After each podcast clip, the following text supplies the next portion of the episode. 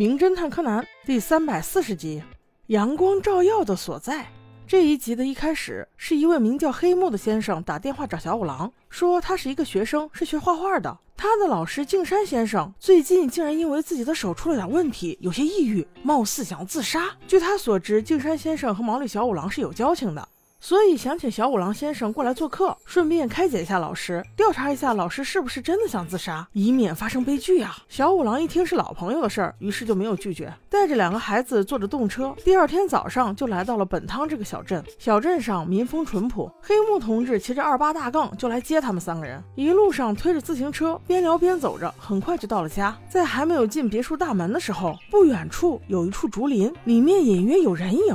几人好奇间走去一看，原来就是静山大师正在这静谧之地画竹子呢。老头子见到了久违的老朋友小五郎，立刻大笑道：“哈哈，你来了呀！今天是什么风把你一个吹来了？快进屋。”小五郎一看静山大师是这个反应，立刻心说：这哪点像抑郁呀？这简直就是社牛啊！难不成他是在掩饰些什么？于是也笑道：“大师你好，大师你好，好久不见，好久不见。您一个人坐在这里干什么呢？”静山先生立刻拿出自己的画作，还没说两句，便听到了有黄鹂鸟的叫声，这让他意识到自己是占了别人的地方，于是便谦逊地说：“画画的事儿我们回去再说，咱们不要亵渎这片神圣的竹林。就连黄鹂鸟都来提醒我们了，不如……”如我们进屋慢慢说吧。边说话边把大家往竹林外面领。于是，一群人往出走着的时候，小五郎介绍了小兰和柯南。这时，大家恰好走到了别墅门口。静山老师发现自己家的佣人正在扫地，本来没想搭话，却看到一个小孩走过来，拿了一张画，说：“妈妈，你看这个我画的好看吗？”老爷子一下就不对劲了。我说，带着孩子怎么能过来工作呢？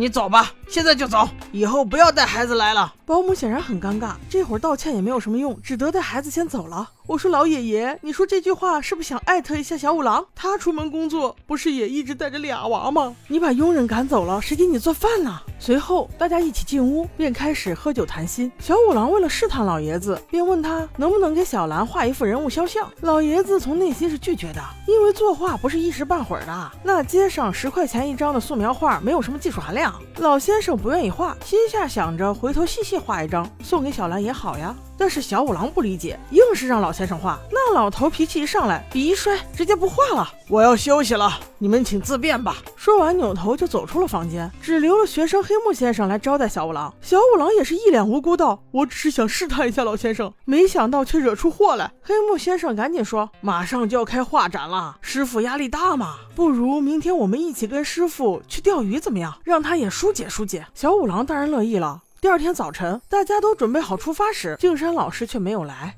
黑木学生给他打电话，老师只说还要休息，便不来钓鱼了。大家没办法，只能自己去玩。因为昨夜下了雨，雨过天晴之后，天气好的不得了，大家也玩得很开心。没成想，就在这时，接到了保姆的电话，说是老师的尸体在竹林被发现了，老师竟留了遗书自杀了。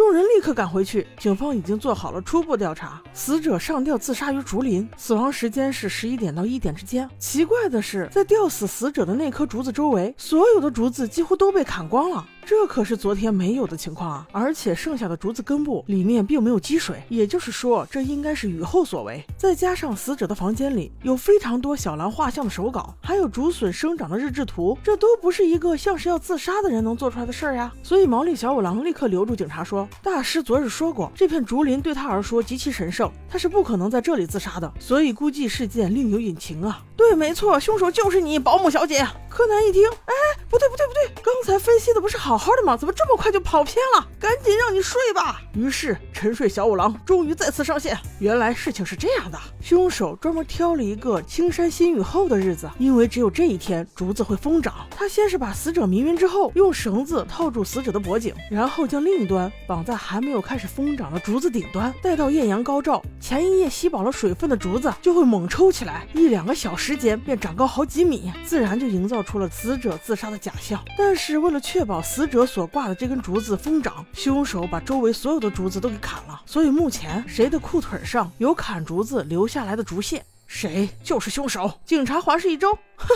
对，没错，就是你了，黑木先生。黑木本来还想反驳两句，但是所有事情跟小五郎说的前因后果一模一样，他也就无奈的交代了。这回他请小五郎来，倒不是因为老师抑郁，而是老师差点把他给整抑郁了。老师的手确实是有问题，所以竟想出来一个损招，占自己学生的便宜，总是把黑木的作品据为己有，就连参赛也要限制黑木的自由。所以黑木同学为了出人头地，竟走上了这条杀人的不归路啊！这个是大错特错的，我们换个老师不行吗？非要这样？哎，遇到这样的学生，让曾经身为老师的我也有点怕怕呀。还好我现在不干了。OK，我们下期见。